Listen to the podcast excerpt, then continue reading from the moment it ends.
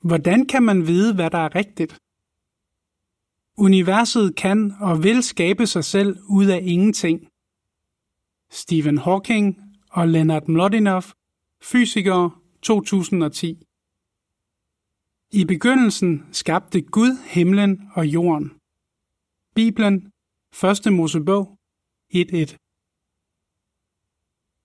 Er universet og alt liv blevet skabt af Gud, eller er det blevet til ved et tilfælde? De to fysikers udtalelse og de indledende ord i Bibelen giver to vidt forskellige svar på det spørgsmål. Begge muligheder har stærke tilhængere, men der er også mange, der er i tvivl om, hvad de skal mene. Det er et emne, der bliver diskuteret meget i populære bøger og i den offentlige debat. Din lærer har måske med stor overbevisning forklaret, at universet og alt liv er opstået spontant, at der ikke står en skaber bag.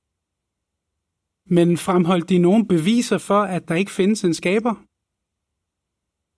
På den anden side har du måske hørt præster fastslå, at der er en skaber.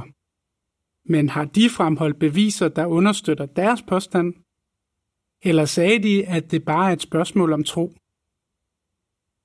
Det er sikkert også noget, du har tænkt over. Og måske er du nået frem til, at man ikke med sikkerhed kan vide, om der findes en skaber. Det kan også være, at du tænker, gør det overhovedet nogen forskel? I den her udgave af Vågn Op vil der blive fremholdt nogle fakta, der har overbevist mange om, at der virkelig findes en skaber. Derefter vil bladet komme ind på, hvorfor svaret på spørgsmålet om, hvordan livet på jorden er opstået, har betydning for os personligt. Artikel slut.